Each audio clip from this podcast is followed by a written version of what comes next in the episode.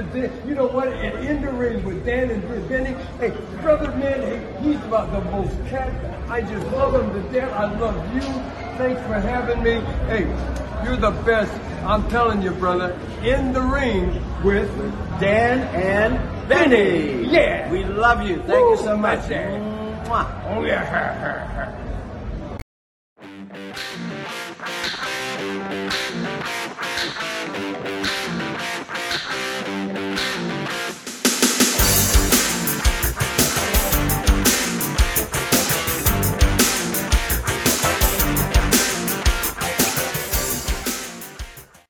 Hello, friends, and welcome to another edition of Dan and Benny in the Ring. I'm Dan Sebastiano, joined as always by the BS Express himself, Benny Scala. Benny, how you doing, buddy? Dan, I am so excited. It is ladies' night, and I'm sure that all everybody out there is going to wait for the the hooker joke that's going to follow. But no, there is not. We have a very special lady as our guest tonight. You know, special lady, Benny. Why don't you tell everybody who we got on the line with us? Well, where do we even start? Well, uh, we kind of we're we're kind of kindred spirits. Her she once wrestled as Melissa Dahl, and I have to tell you that uh, back in the day I worked at Citicorp, and I worked with this nice old lady. I think she was in her late 90s, uh, named Anita Breslov. She was about four foot seven, but she was about seven foot nine with her beehive. She could actually stuff.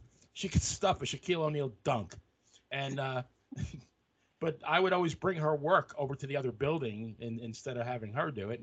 And every day I'd hear, "You're such a doll." So you know, we we're, we're both dolls. But uh, this this lady was actually half of the uh, WWF uh, Tag Team Championship with uh, Velvet McIntyre. She I call her the delightful, the Danish delight, the one and only Desiree Peterson. Desiree, welcome to Dana Benny in the Ring.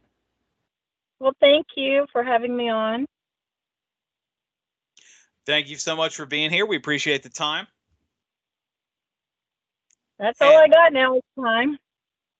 Well, well, we're gonna we'll get right into it then. We always uh, start with the. You know what? Actually, um, before we get to the questions, we were talking uh, before we started to record, and you said before we got started, you had a shout out. You wanted to shout out to a friend of yours.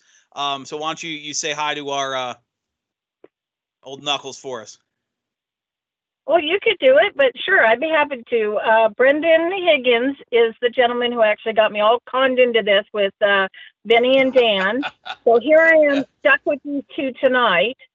Um, but Brendan Higgins actually, uh, as everybody knows him, is uh, Knuckles Nelson, and he did a book that I think every wrestler out there should read, and I think anybody else out there that could get um, a little bit of help in life um, should also read this book. And I think that's the greatest thing that we could do is help one person in our life, um, is what God put us here to do and to do. And, um, but his book is Waking Up from the Wrestling Ring to the Yoga Mat.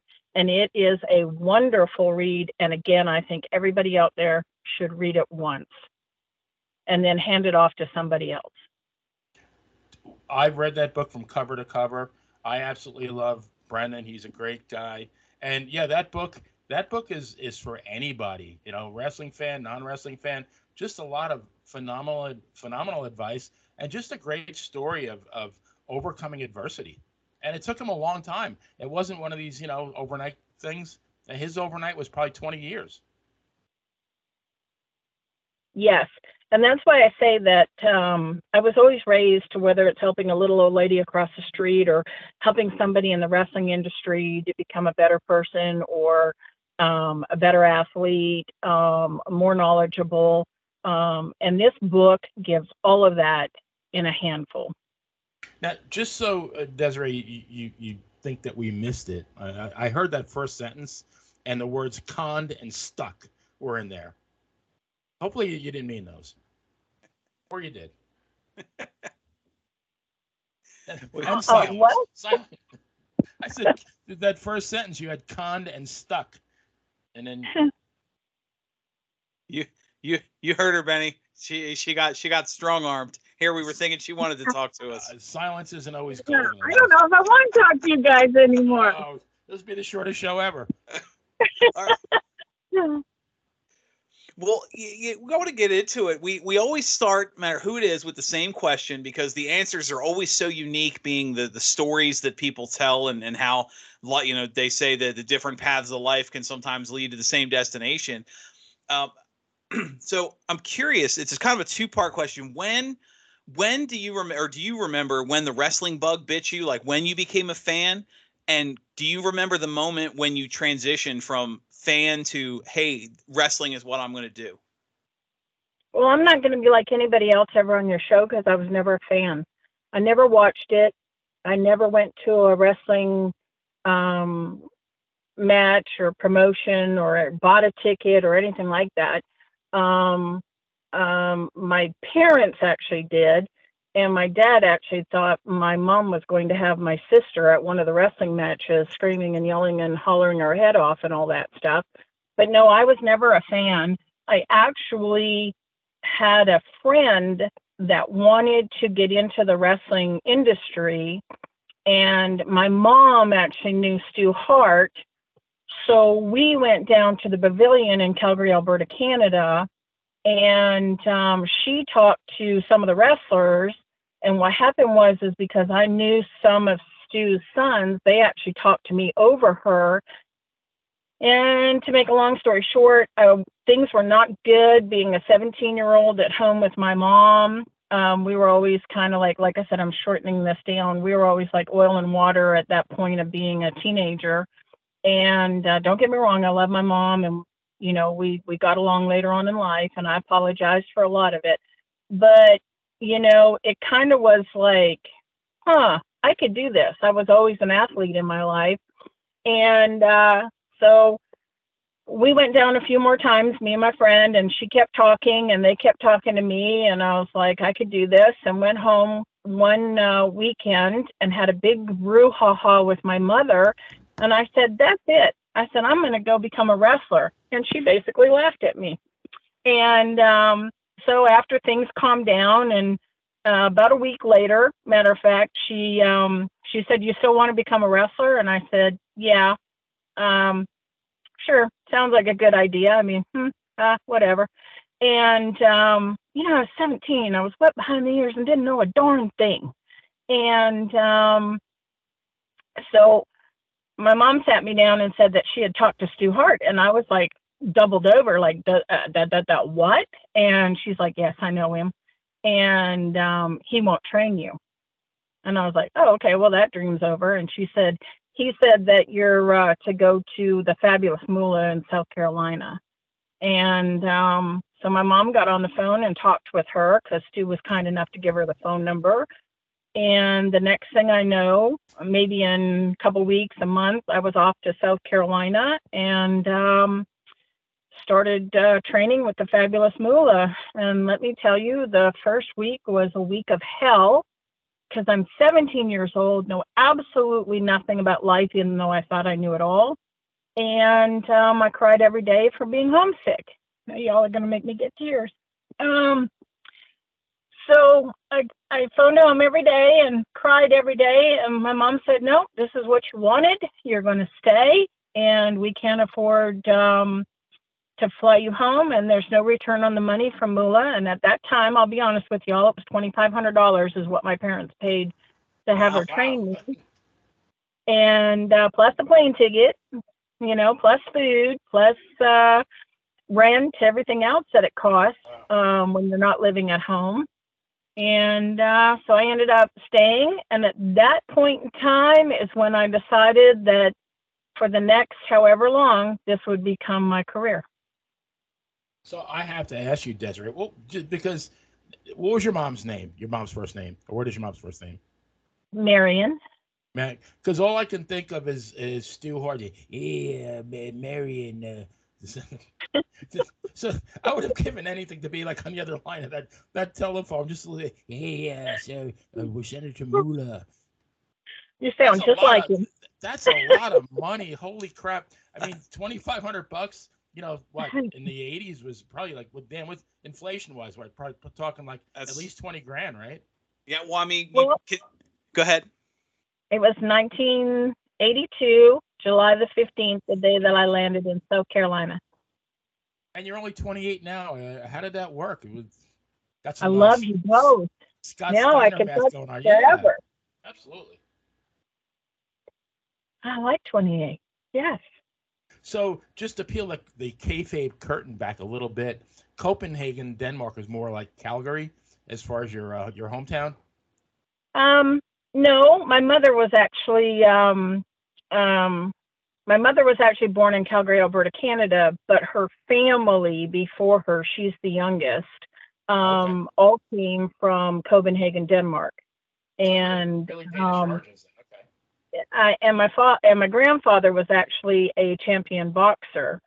So after doing two months in British Columbia, Canada, as Melissa Dole with uh, Velvet McIntyre, um, when I got back to Columbia, South Carolina after that, um, Moolah said, We need to think up a name for you. So my mom actually sent, now I don't remember exactly, it's been a little while.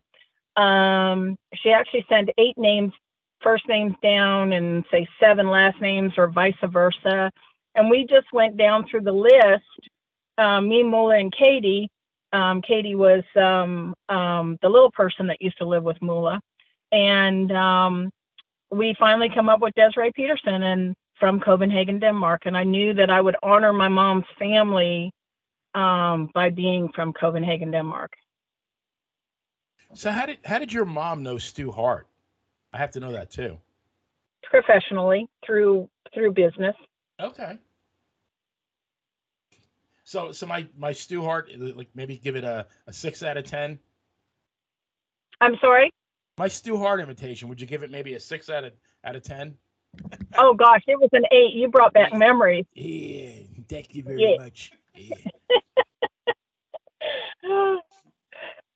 That, that's I so funny. Though. I mean, like, I mean, talk about like wanting to get into get into wrestling and having your mom know probably one of the greatest promoters of all time. Right. I knew him personally. She called him up on the phone. I mean, she didn't have to, you know, wait for him to come in and and give his phone number or talk to him at work or anything like that. She called him up and said, you know, you're going to think this is the craziest thing in the whole world. And then he flat out said, I won't train her. And um, of course, the question was, well, why not? And you know, he was honest and said because the gentleman um, really hurt a lot of people to make sure they want to be wrestlers. They try to get rid of them um, when they first come to the training camps and who succeed and stay. And we're talking, you know, broken bones and hands and fingers and everything else. And um, and Stu said, or I mean, I've seen your daughter. They'll and which was a compliment. I had no idea back then that I was cute, but you know, he said, or they're going to be hitting on her, and I don't want either one and uh, so she'll go off to Moolah's if she wants to learn how to be a wrestler. I mean, not for anything. You know, he he Dan and I were talking before the show before you got on the line. There weren't. He, I don't think he trained any women bef- before uh, uh, Natalya Neidhart. Is that correct? I can't answer that for you. I, do not have that knowledge. I don't remember any hearing about any women that he trained besides Mhm. Natty. No, and that that was one of the big selling points uh, of her. I don't want to say career, but when when she first kind of came in and they were hyping her up, was like, hey, the the first female graduate from the Hart Dungeon. So Yeah, and I don't know. I, I I'm trying to remember like when, but she had it made anyway. Just being part of the family, being the granddaughter, you know, being nieces and nephews of all of these wonderful people, talented um, people that you know. I mean, she was probably three years old, and you know, throwing stuff around and grabbing arm bars and everything else. I mean, she let's be had, a, honest. already had a contract from Vince McMahon at three, Probably. three, three K. probably the lucky little girl. You're probably right. And she's beautiful on top of it. So I mean, gosh, you know, to have the looks and the ability, God bless her.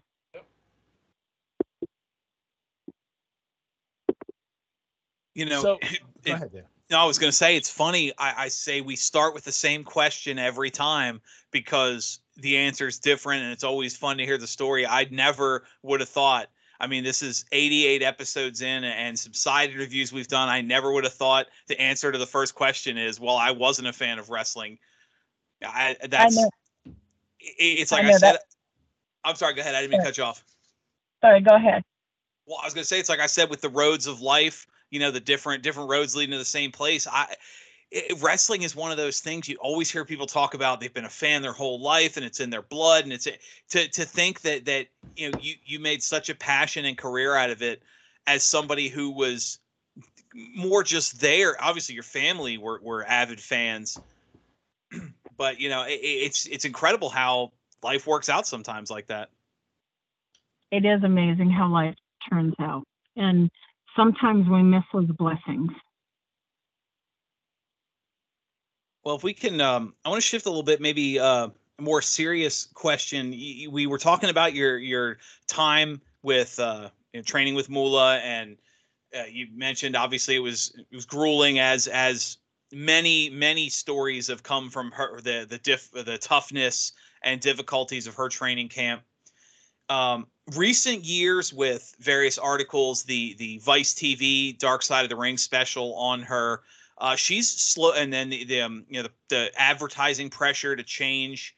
Uh, the WWE was uh, their battle royal. The the was was supposed to be the Moolah Memorial, but they pulled that. She's kind of slowly evolved into a, one of the more polarizing figures in professional wrestling.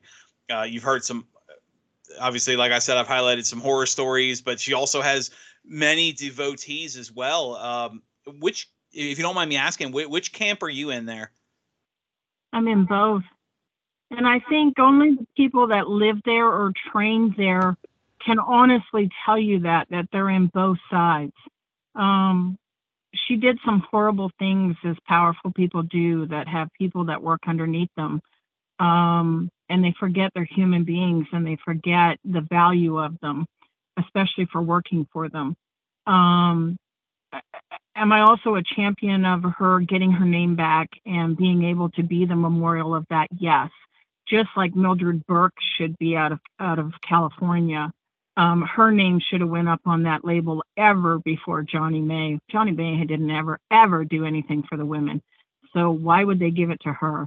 But Mildred Burke out of California absolutely should have had it. They should give the name back to Moolah, and I think with um, the Dark Side um, they missed a lot in that interview, and it's amazing that, um, again, a little bit of the jealousy of the girls that they didn't call me. I wasn't part. I mean, they all have my number. I have their numbers. Um, they call me for other stuff, but they never called me for that. And ma- maybe the promoters didn't want me. Maybe I dropped out when I did, and I'm not as popular as I was, etc. But I'm not afraid to talk about the adversity and the wrongs. I mean, I won't highlight them. That's for every individual to highlight. But I can say on one side for shame for her, the other side, I can be right in the middle and say she had no value of the people that worked for her, again, for shame. And three, uh, most definitely her name should go back up. Uh, what she did for us women of that era and the eras before us that nobody talks about in this day and age and the things that the women did to break through, like Ronda Rousey in the MMA. Um, kudos to her, and kudos to the women that have followed her, and Dana White allowing it. Um, I clap my hands every night, and I participate in watching MMA because of the women, not because of the men. Um, I champion that because I, they don't get enough time. Um, but you know, on the other hand, I think there's other greater names that we could have picked than Johnny May um, to label that if they didn't want Moolah. Desiree, before we get too deep into your early career, uh, you know, and, and, speaking of bosses, we'd be less than remiss, you know, as somebody who actually worked in the WWF in the early '80s, um, to to ask you about Vince McMahon and his recent uh, recent ordeal, uh, culminating with him stepping down. But pre, you know, previous to that, paying, you know, it was disclosed that he paid millions of dollars of hush money uh, for for women that he had affairs with. So, did did does that surprise you? No, but not in the sense of most people me saying no. Um, I, I have been around a lot of major corporations and powerful men with a lot of money um, do a lot of things that they think they can get away with. Um, there's other great people, and I'm not going to say this is just men either. Some women CEOs, some women presidents, some women owners of companies do this to young intern men. So it's not just selective um, on the male side. Um, but at the same note, if you look back in 1992 when he was caught up in the steroid uh, situation with all of the gentlemen and the gentlemen speaking out, and on Phil Donahue about some of the men speaking out against Pat Patterson, and the things that he said on these shows, how he would look into it and how this wouldn't happen in his company and all this other stuff. I mean, brouhaha. You know, he knew he was pulling the the the, the rug over the situation, and he was going to sweep it all under the rug, and it would all just go away because he had that luck, he had that charisma. And again, there is a man that does not value the talent that he has working for him. I think was Bill Clinton had the, the the title Teflon Willie I really think that that applies to Vince McMahon. Nothing has ever stuck to the guy. Like Slick Willie. Mm-hmm. Okay. You're you're you're, th- you're mixing up with the Teflon Don. Okay. Yes. but I mean, yeah. So nothing. Whatever. I mean, there's been times when I thought, man, this guy's a dead man, but he always seems to uh, avoid the noose. Correct, but it finally stuck, and he had to finally decide at the age of 79 or 80 to walk away and not really get caught by it. And it's a shame it took that long. But he's a great businessman. So on the other hand, you got to compliment him and tell him what a what a what a damaging product he made in the 80s, but yet what a great product he made with the WrestleManias and the SummerSlams and the, all the others and the champions that he's made and the people that he's championed to become these famous movie stars, etc. Um, you know, that this was a format before them. I mean, so one hand 50 50, um, you know, not so good. The other hand, he's a great man. So, you know, where does it fall? Well, you know, talking to somebody who grew up, you know, in the 70s, I, I, I don't know that, in my opinion anyway, did he really make wrestling better? He changed wrestling for sure. I mean, he, he, he brought it onto the grand stage, but you know, and I we, we always use the uh, the Memphis territory as an example that you know if you grew up in Memphis in the '70s, you could go to the Mid South Coliseum every Monday night and watch Jerry Lawler, Bill Dundee, Jimmy Valiant, you know, all those guys. And you know, now if you're wrestling, like I'm in Tampa, we maybe it's at Amalie Arena twice a year.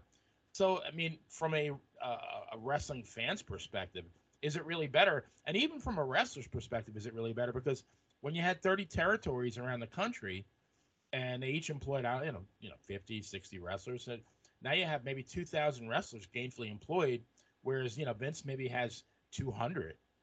I don't know. In, in my opinion, yeah, he's definitely changed it and he definitely brought it into the mainstream. But as as a true loyal hardcore fan, I liked it better the way it was. Well, and and yes and no. And again, that goes back to actually working in the industry and all the people that um, and and Knuckles talks about it in his book about you know the hardships of trying to make it in the smaller organizations. And yet that's what groomed you and made you um, and and taught you so much from the senior guys. Um, and it's funny that that you talk about Lawler because Lawler never had to give up his territory, but he bought all the other ones out like Stu Hart, and you know took that away from Canada because then the WWF only came in like what once a year, twice a year. Um, a lot of people to watch the WWF um, would go across the American line from Canada and buy tickets and then go to the big arenas and watch wrestling and or just watch it on TV because he did get rid of all of the smaller promotions that actually groomed and trained people and taught them knowledge of this industry. You know, and that's interesting because you brought up the flip side of it uh, from the wrestler's perspective, I mean, these guys are getting huge amounts of money these days. But back in the day, I mean, you say you work, for Bill Watts, you could drive seven hours from Tulsa to Baton Rouge or however long it takes, you know, for a hundred dollar payoff with a sprained ankle, right? I mean, so Yeah, if- that part of it, that- sure, isn't, isn't you know, it, it has vastly improved. In some of the smaller organizations, no. To this day, no. Um, back in the day, um, if you could do those things, um, and some of those people have to work not the chosen jobs or jobs that they would want with higher pay, but they have to work in the pizza industries or the McDonald's or the Walmarts or something like that so that they can go to their superiors and say, I need to be off this weekend to go wrestle. Can I be off? And they'd say, sure, because they loved it and they'd send this gentleman or this young lady down the road and wishing them nothing but good luck and they would do it out of being able to get this knowledge and this um, ability to learn new holds or uh, you know some new fancy high spot or something like that um, and work with these greats like jimmy valiant and um, knuckles nelson and john cena when he was on you know the um, beginning organizations um, and and learning and, and creating their craft and and just specializing in that craft and not getting paid a dime. So they spent their own gas money, they spent their own food because everybody has to eat. And some of the promoters, you know, still to this day don't pay them anything. And what a shame that is. It didn't Steve. I think Steve Austin, when he worked in Memphis, had to eat like potatoes every day, like raw potatoes, because that's all. I mean, that's all he could afford. yeah there's there's horror stories out there like that all over the place and i always wondered about Moolah's because Moolah used to say that she would she would get ketchup and uh, ketchup packets were free in restaurants and then make tomato soup with hot water in the hotel room and i don't know how much of that is true because Mula was just a story after a story after a story but she always seemed to do quite well um but but somebody like you know steve austin i i have a tendency to believe because the gentlemen were treated differently than than us women. And um the women did get paid. It wasn't very much but they would at least get paid um and their gas covered um we'd all you know jam into a room to pay for a hotel room so we could all have a little bit left over. But the men weren't as lucky. They would go and wrestle and take the opportunity of um and hopefully walking away uninjured um to specialize and learn their craft and learn something new and be starving or living in their cars to have somewhere to sleep. Yeah, we've had a few guests uh, over the past year and year or so that, that have told us about you know multiple people sleeping on the floors in hotel rooms. Like you said, you know, five. I mean, you, you figure picture some of the wrestlers back then, five, six big guys, you know, 1,500, 1,600 pounds a man cramming into a rental car. Just, just so you know, not everybody has to get their own driving a few hundred miles to to wrestle once and maybe you're there for a few hours and then you're right back in the car on the way home and living off gas station hot dogs we, we, well, know, I can, you, I can tell you a story of when I was in WWF and um, our rental car was paid for. So some of the guys would ride with us because, yeah, we had a rental car paid for us. Nice. Yeah.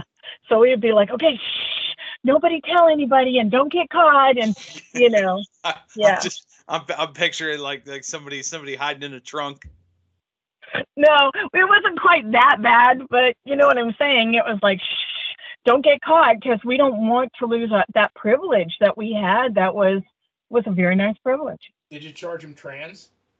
No, no, No? we took care of them. You guys were nice. Yeah, we were nice. So, but I was the one who always got dumped at the corner because, of course, back in that time, you couldn't be seen with, you know, the baby face and the heels couldn't be seen together and things like that. Now that that's all out in the open and we talk about that, which is a shame. Um, but I'd be the one that was dumped down the road and have to walk all the way in. And I have another crazy story to tell you about that with Wahoo McDon with Wahoo McDaniel's Oh. story. Okay. Um, but but yeah, I was the one that always dumped out of the car or something. It was crazy. well, you know, you, you talk about being young talent. Uh, I'm curious. You, you you finish your training. You're getting ready to go on the road. Um, Benny did some some crack research, and Mhm. the first the first match he we were able to he was able to find um, was in British Columbia against oddly enough Velvet McIntyre, who we mentioned at the top of this top of the hour. You, you ended up becoming tag team champions with. I- Is that is that true? Is is that your first match? Uh, heading back up to Canada, or Well, can I can I back up a bit? Of course. Um, I would love to give tribute to the ladies that trained me, which was all of Moolah's girls. Moolah never got in the ring with me ever once and taught me anything. So I give all my credit to uh, Princess Victoria, Velvet McIntyre, Judy Martin, um, Glendine Mitchell, uh, Penny Mitchell. Um, um, Glendine is her real name, so she'll probably kill me, but it's all right. It'll be all right. Um, K- kayfabe is dead. um, uh, Leilani Kai. I mean, I could go on, but um, they were the ones who trained me, even though I spent the time on the road with them. But um, yes, Moolah walked in the ring uh, one time, picked me up for a body slam, body slam me, picked me up one more time, body slam me. She said, okay, and walked out of the ring. And then the next thing I knew, that was about two months out. The next thing I knew, just shortly after New Year's in January in 1983, I was off to British Columbia, Canada, which was great because I was in the Canadian area. My mom could see me. I could hang out with my two uncles, one on my dad's side, one on my mom's side, um, and family, and see all of them because I was so homesick, y'all. You unless you've lived it, you'll never understand it. And um, but me and Velvet were, well, I didn't get along with great with any of the girls, but um, for so many reasons. Um, but anyway, yes, me and Velvet worked for two months for Al Tomko, and I worked as Melissa Doll. And then uh, three days back in South Carolina, um, pick my new name, which is Desiree Peterson, and off to Japan I go for two months with Judy Martin. And you were how old then, Desiree? I was 18. Wow. Just barely out of high school. I, I had actually, yeah, I finished my senior year, um, was hanging around the home, getting in trouble with my mom, and um, crazy idea that a friend wanted to get into wrestling, and uh, you know, knowing the Harts and everything that my mom knew the Harts, and you know, the guys talking to me, and I was like, oh, I could do this, and I was like, you know, whatever. Little did I know I couldn't do it, but I mastered it. Um, actually, I never mastered anything. I'll be honest with you. I'm still attempting to master it. Um, but yeah, off to British Columbia I go and in front of audiences. And it was really nervous and really nerve wracking being in front of these audiences. I mean, to this day, I, I'm, I'm nervous about doing interviews. I'm, I, I would be nervous in front of a crowd. I mean, it used to make me so nervous. So was that Moolah's idea, uh, Desiree, to uh, to send you to Japan? she made all the decisions for all of us. Um, maybe a promoter, we don't know the inside of it. Um, sometimes I was at her house um, and um, I would hear some of the conversations, but again, you're only hearing one side. Um, we didn't have cell phones back then. You weren't privileged to be on a speaker and hear both sides of conversation. I only heard the one side. Do I know who the promoter was asking for on the other side? Because sometimes you'd hear her negotiating with with well you know that person's already booked or this person is you know blah blah blah and a lot of times she wouldn't tell us anything until right away that you were like pack your bags you're you're leaving tomorrow or you're going today or whatever you know she didn't give us a whole lot of notice she she kept us on the fishing hook and would reel us in when she needed to and get us on a plane and get us gone.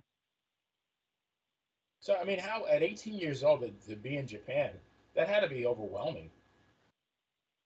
in so many ways yes. Yes i couldn't talk the language i didn't know anybody. The only person i had was my nemesis which is still my nemesis to this day.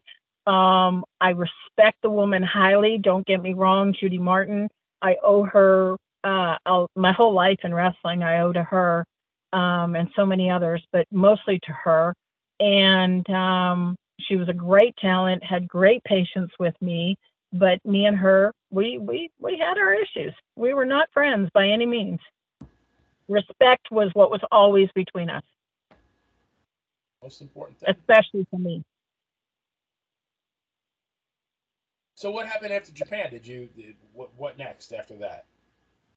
Um, after that, I came back home to South Carolina, and then I went and did my first match in the WWF, which was in the Kiel Auditorium in St. Louis and Missouri. And um, believe it or not, that night Motley Crue was performing a concert Wow. in that building. And I actually had a room with a shower in it, and I got kicked out so they could go in and take a shower after their concert. And I was like, no, no, no, I'll just keep my room and they can come on in. They're like, no, get your stuff and get on over here. And in the other side of that building, they had the NHL on, the National Hockey League. And believe it or not, I had to wait all night. I was I was terrified. And then I realized one, it was TV, and two, I could not see the rafters of the people. There were so many people in that building. And I was like, how are there this many people for this event? And um, believe it or not, if you go back to the matches, that's the match where I get thrown on Gorilla Monsoon's lap um, from Judy. But that's also the same match when I talk about my nervousness that she slapped me so hard, I think I was the poltergeist and my head went around three times. And she was like, you know, gosh darn it, that's not the word she used. Listen to me. And I was like, wow, she snapped me out of my nervousness. She snapped me out of being this crazy woman that I wasn't. And I, I got to give her credit. That was one of the best uh, matches of my life. I tell you what, and, just my humble opinion, you know, one of the things that's sorely lacking in today's product is any kind of storyline. You know, telling it, telling a story in the ring. That match, that told it all. I mean, what maybe about ten minutes, but you, you know, you as the underdog babyface getting beaten down by Judy, you know, the, the vicious heel, and you know, pretty much getting you know beaten up the entire match, and then pulling out that victory at the end. It was.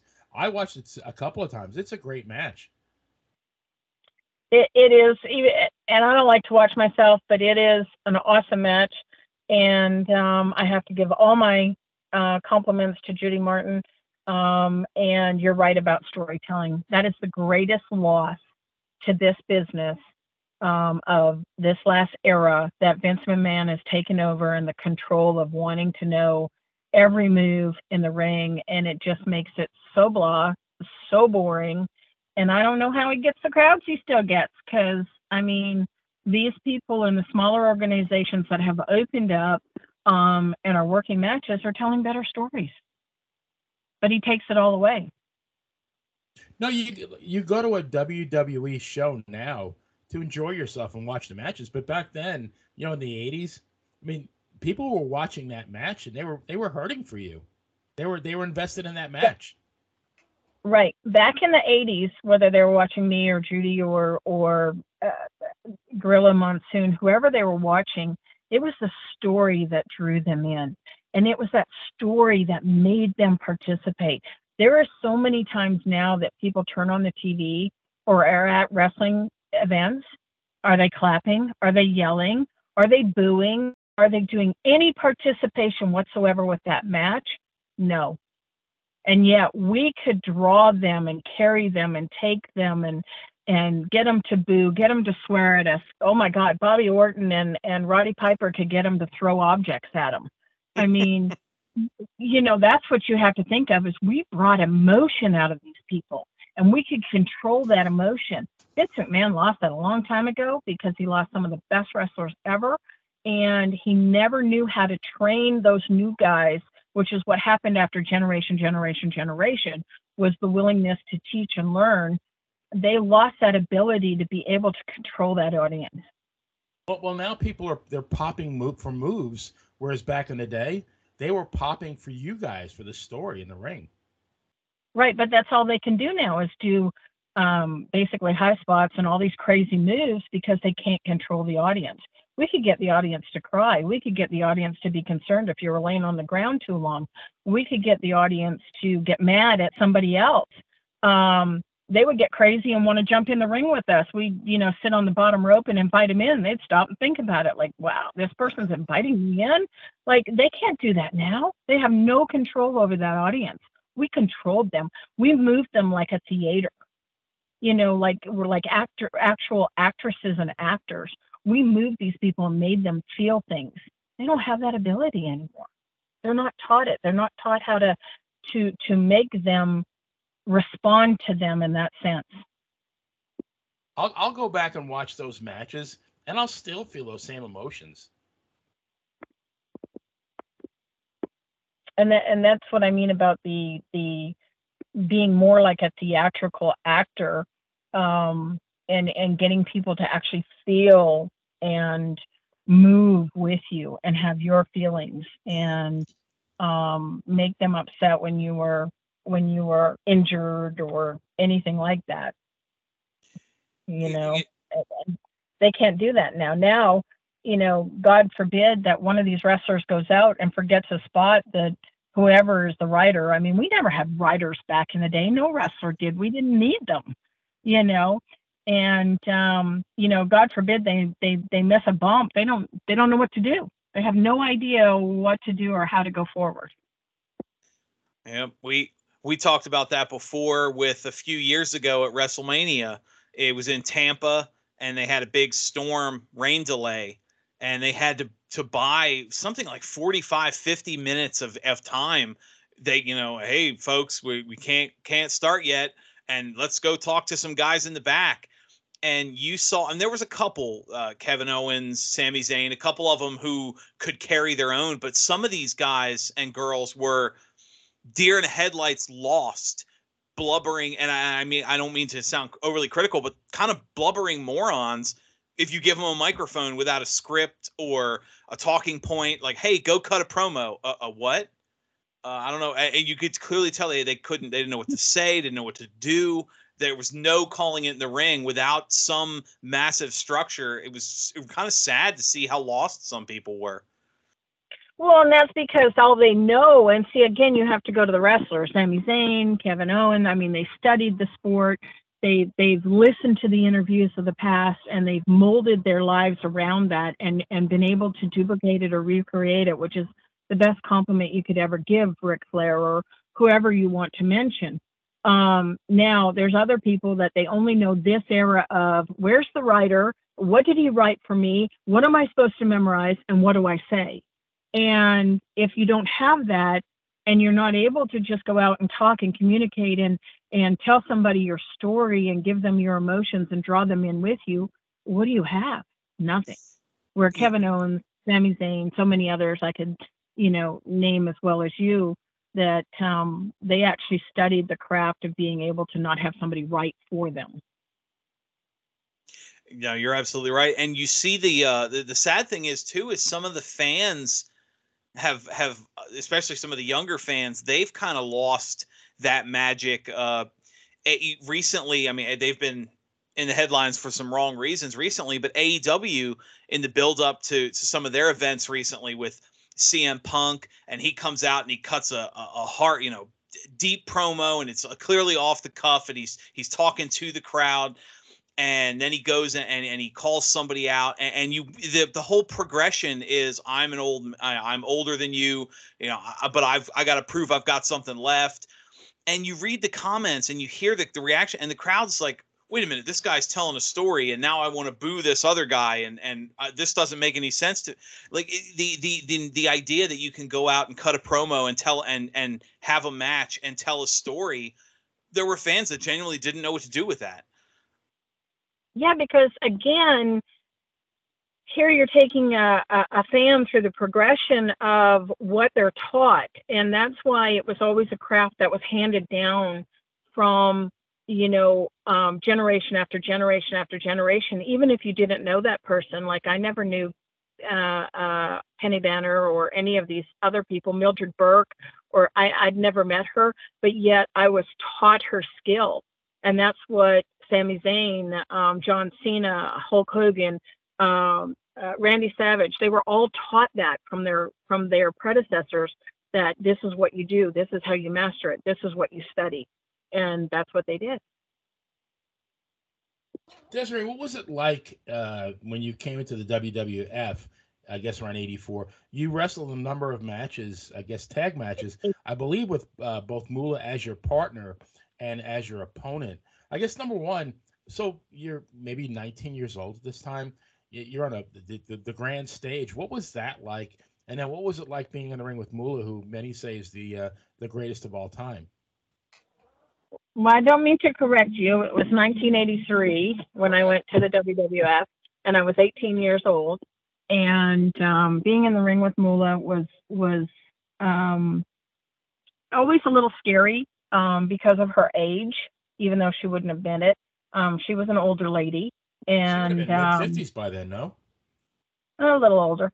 Wow. Um, yeah, I'm not afraid to tell her age. Um, you know, she never did anything for me other than, you know, no, I shouldn't say that. She did a lot for me, but it was also the other uh, other ladies of Moore's Camp that did so much for me. Um, but um, yeah, her age always bothered me. Um, you know, there was a lot of limitations with her with like working somebody that was injured. Um, so you had to be careful of that. Um, you know, so it was tricky. But on the other hand, it was also a lot of fun to be in the ring with Moolah. You know, Moolah was uh, like Natalya talks about, you know, cracking jokes and making comments, and you know, you had to be careful of that. So, you know, you didn't want to get caught laughing when you weren't supposed to laugh. You know, you get in trouble. So Well, I was in trouble. Yeah. you, you know, eh, uh, eh, speaking of the WWF, you, you know, we get the dates. You, you uh, in December of '84, you you won the WWF Women's Tag Team titles or tag team, you know, uh, belts with Velvet McIntyre. You held the titles for about eight months before. Uh, as as Benny worded it, mysteriously dropping them to the Glamour Girls. The the reason being you dropped the belts because you were leaving the WWF uh, if you don't mind, it's kind of expanding on that. Why you decided to leave when you were pretty much, I mean, at that point, on top of of the female wrestling world, and and really at the centerpiece of of, of the career you had talked about wanting. Well, um, we dropped him in Egypt. Um, for whatever reason, I have no idea. I wasn't the booker. I didn't book those things. But actually, the Glamour Girls, uh, Leilani Kai and Judy Martin, were going on to work against the Jumping Bomb Angels. So they wanted the belts for them, which was fine by me. Those things were heavy and awful to carry around, and um, and I didn't win anything with Velvet. Um, Princess Victoria and Velvet McIntyre actually won them. Um, um, uh, Princess Victoria actually had a neck injury, and that took her career away from her. And they put me with Velvet, and me and Velvet went on for the eight months and carried those belts. And um, gosh, we could go from story to story to story. Um, um, but um, so at that point in time, over in Egypt, and I love that time in Egypt. I've also been to Lebanon. I've also been to Puerto Rico. Uh, been to many other countries that aren't listed in my uh, Wikipedia or whatever you want to call it. Um, so it's crazy. Um, but um, um, no, I had a I have uh, the, the the tag belts were never my thing. Um, um, and it's funny because when I went back to the WWF um, at about the time of me leaving was actually a huge um, situation. Um, Moolah had somebody at her property um, guiding her to become um, a promoter herself that she always dreamed of, and actually being in the big money like like Vince McMahon, the WWF, and um, not just booking women and making money off of them, but but being her own promoter and making the big money. And um, this gentleman actually accused me of something in Moolah's kitchen and picked up my wallet and threw it, and all of my stuff, change, stuff like that, um, flew out, went in the dog dish, all that stuff all over the floor. And I stood up and I looked at Moolah and I said, Really? I said, Are you kidding me? And I picked all my stuff up. I looked at him and I said, um, Did you find what you were looking for? And I walked out, and the next day, because I'd always been groomed um, by people that did love me in my life and said, There's more to life than wrestling. and to get out before you're really seriously injured. And when I talk to some of the older girls now, I'm really actually very blessed to be in the condition that I'm in, which is not so bad. Um, um, um, that I got on a plane and flew home and and and kept. It's really weird. I didn't necessarily keep a toe dipped into the wrestling world, but like Brendan Higgins drawing me back in to have a conversation with you two fine folks tonight, Dan and Benny, um, um, kept drawing me back into the sport. So I've been to many other places um, in my life without Moolah. Lebanon was because of Gama Singh out of Stu Hart's organization in Calgary, Alberta, Canada. Love that man. Um, I thank him for everything that he's done for my career and the places that I went with him and didn't have to give anybody any money afterwards, Moolah. I'm just kidding. Um, just taking shots. And um, um, but uh, they're they're getting back to the belts. I mean, they're they're heavy, they're awkward. Uh, a lot of people love that prestige of being a tag team champion or being a world heavyweight champion of the world and things like that. Um, it made no difference to me. It made no difference of the value of being a wrestler and that being my career. So there really was a match in Egypt. I, I thought that was like you know that went the way of uh, all the, the intercontinental matches in Rio de Janeiro, but there was actually a match in Egypt. yeah, we spent time in Egypt, and wow. it was crazy. I loved Egypt. I loved Egypt. I got was, so was much Rio close for some, so much fun or? in, in in Egypt. But I mean, you know, the the belts back in the day. It's so funny. Can I mention one thing? Is I get asked today so many times about um, why did why does nobody mention the tag belts of the past? Why does nobody ever talk about the women's tag belts of the past? And I say because they weren't Vince McMahon's. They were not the WWF tag belts, even though he used that label. And I can actually um, photograph the if you ever want me to, and send you guys some programs um, that that um, I had kept and sent home to my mom so that she could always keep up with my career and with my family. And um, um, and the names that were on those programs with me of you know these wonderful male wrestlers um, and great people. Um, if you ever want them for your collection, I can photocopy and send some down to you or reprint them. Um, but um, um, oh gosh, I got lost, you guys. Where so, was I so talking the, about? The, the belts really were. Oh, the belts. They, so they, they were weren't really WWF belts. They were cross no, they were no, they were belts. They were Moolah's belts. Moolah owned those tag team belts, so we could take them to the NWA, WCW. We could take them to any smaller promotion, Jerry Lawler, Tennessee, California, wherever we wanted to go. Um, and it wasn't until um, that things started to get more common with the women in the WWF and then they became his belts, which weren't really his belts. So that's why when after there was no women in the WWF for the longest time after the Wendi Richter and all that stuff went down, um, um, there was no women, and then there was no tag belts ever until recently, and that's why because there were never WWF tag belts; they were Moolah's tag belts. Just like Moolah's belt was Moolah's belt, it was never the WWF's belt. So Vince had to make all of that and create that for the WWF. Interesting. Nice. I didn't know that. Yeah, most people don't. Most people are afraid to talk about it. But not me. I'm an open book. I'll tell you all the truth. I'm not scared. Definitely appreciate that. Huh? You gonna cut that out? No, I'm just. Dan, you better leave this alone, or we'll have to come there and kick your butt. Hey, right, hey. Benny? You're supposed to be on my side. That's oh, absolutely. You know I am.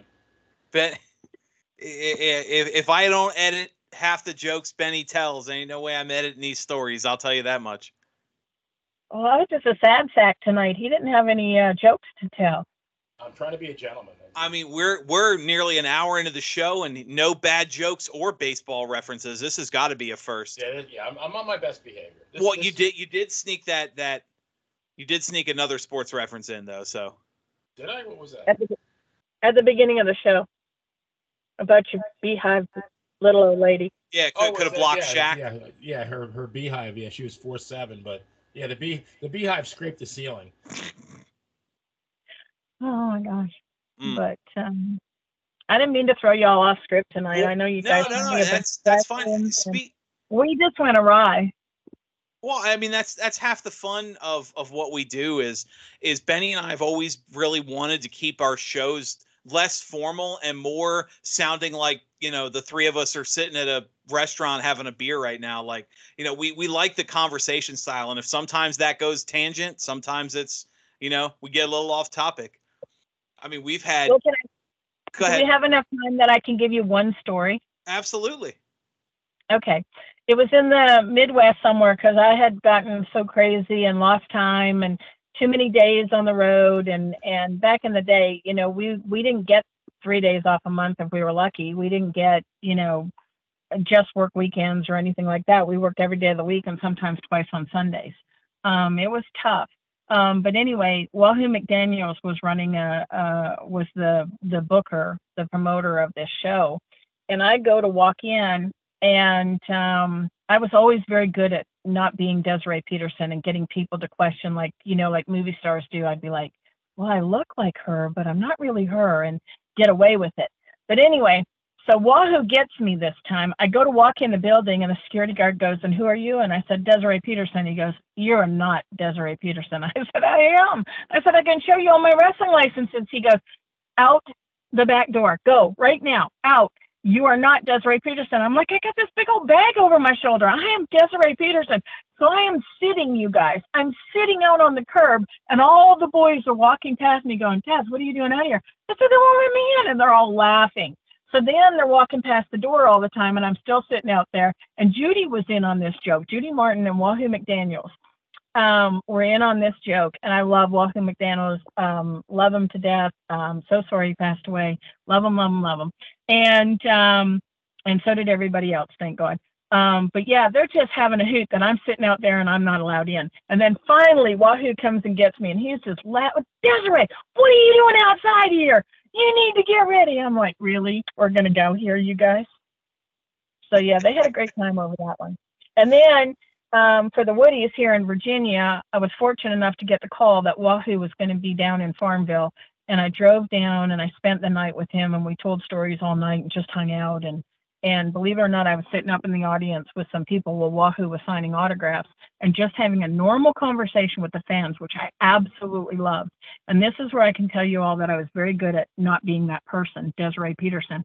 And um, so finally I excused myself. I went and got changed because I had a match that night. They actually asked me to do a a uh, a match on uh, Wahoo's tribute night. I was so privileged. I just can't tell you how proud I am of that man and and having that opportunity.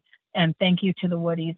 Um, but I actually uh, get get in the ring, and the woman points her hand, hand at me, and all you can hear it's silent. She goes, "You fooled me," and you can hear everybody heard it and I just blew her a kiss and waved, and on we went with the match. And then after that, I still, you know, write to this lovely lady. So, I Yeah. love it yeah. And at that time, Wahoo was on um, kidney dialysis and everything else. So it was such a shame to lose him. when I first got into uh, doing podcasting and, and re- specifically wrestling podcasting, taking over a, a spot a friend of mine had after he passed away. One of the first interviews I did was with Karen McDaniel, and she had a lot of good stories about her husband and and being she was very active on the road with him, and it's it's good to hear good to hear some some more fun stories about him. I have one of the. I mean, unless you're you're describing the pain of getting chopped, he's one of the few people I don't think I've really ever heard a bad story about. No, he was loved by all. and respected, definitely immensely. Oh, res- respect is everything in this business. And you know when you're respected in this business that if people are dropping your names, you are well respected. Absolutely. Well, Benny, as we wrap up, uh, any closing thoughts? Well, I wanted to ask Desiree, what what are you doing now? Uh, just living a normal life. Um, still looking for love in all the wrong places. Um, but you know, that's just who I am. So that'll continue. So uh, any volunteers out there? That sounds Um, like that sounds like my story. There's that song by uh, Dr. Hook and the Medicine Show. Better love next time, baby. That's like my my mantra. That's your mantra. I'm gonna, I'm going to join. I'm right in on that book with you. All right. Um, but no, I'm just living life every day. Um, I am so blessed in so many ways. I can hardly tell you all. Well, I have a final question then. If we're on that topic, and if it's if it's crossed the line, just let me know. You don't have to answer it. Talking oh, it's about crossed love, the line. I'm telling you. talk talk talk about looking for love and all that.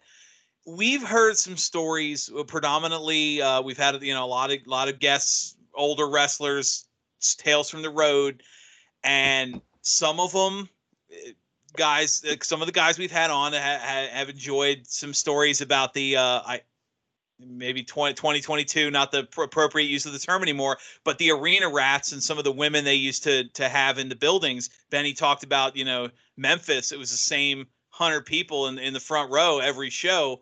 Some of those wrestlers knew those women pretty well. I, i'm genuinely curious eh, being that that re- uh, women's wrestling really rose to prominence like uh, like really gained a lot of national attention in the 80s with with you and, and the girls coming out of Moolah's camp. Did you have uh, arena men? Did any of the women have men they knew in the towns that would come to all the shows to enjoy uh, enjoy uh, the the women's wrestling? If if you understand what I'm asking. I would guess there would always be that fan. Um, not my experience, not anybody I know of out there. Um, but um, this is going to be the mic drop. Um, we had the male wrestlers that would think that we're there for them, and that's all we're in the business for. And it was like, what? No, this is a career. This is what we're doing. We're talented. We have the ability to go out there and make you guys look like chumps and put on a better match than you all do. And I used to get in trouble for that all the time. Um, and uh, some promoters out there would uh, think we are just there to, um, I hate to use this term, but to uh, service them. And it was like, no, I am here to wrestle. I am not here to be your girl for the night. Mm. And then on the other side of that, I'm going to give you the worst side of it now, is that we would go and be in like a hotel bar having a drink. And you meet some stranger off the street, and you were terrified to tell them that you were a professional lady wrestler because in normal mainstream, we weren't looked as the stewardess that everybody wanted to date.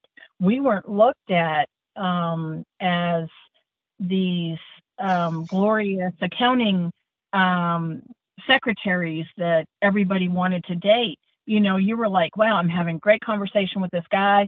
I'm having a glass of wine. Do I really want to tell him I'm a professional lady wrestler for the WWF? And a lot of times when you told people that, they thought we were oil wrestlers or mud wrestlers. There was so we were we were popular with the fans, and the fans knew us, like you, Dan and and Benny. Thank you for following us and loving us, and and you know having us being able to go out and perform.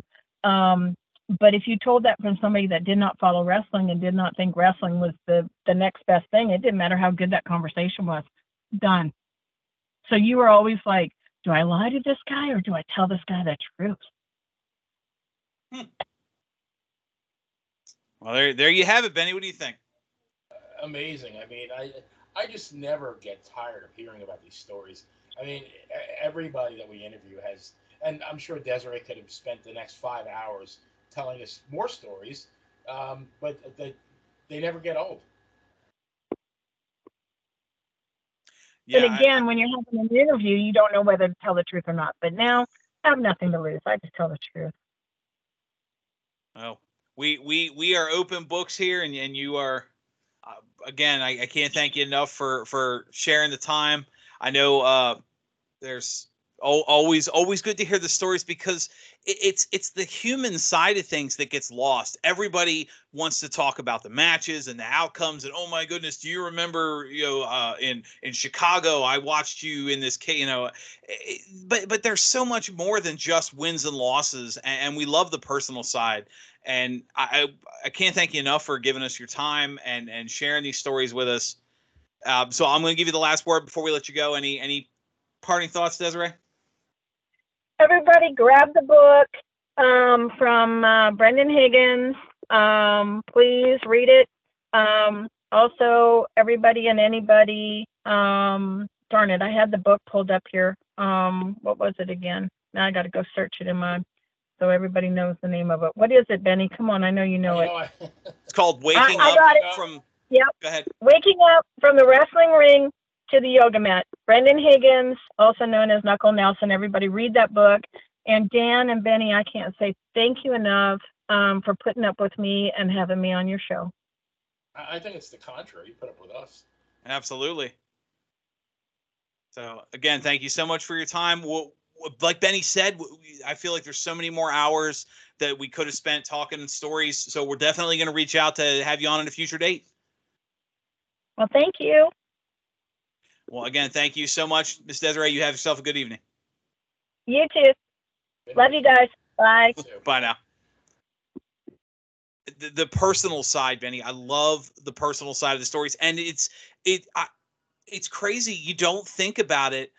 You know, you you you expect you hear the story. I mean, obviously, women's wrestling it's a different narrative, but a lot of the, the there was a lot of overlap. The the women crammed into the rental car, sharing hotel rooms. You, you, you don't you don't realize, you know, or I should say, you do realize, but it's nice to hear the narrative that, that they were, for lack of a better term, they were one of the boys too, on the Uh, road. Very interesting that what she said though about that. You know, the, some people's perspective was that they were there for the men's benefit, and that you know that definitely. Yeah, they they were they were the brought along for fun, and that's it. Like Right. we'll give you a few minutes in the ring, and then you meet me in the hotel afterwards. That's th- thankfully, I, I imagine that is a narrative that has long since left the business with as prominent as some women's wrestling is.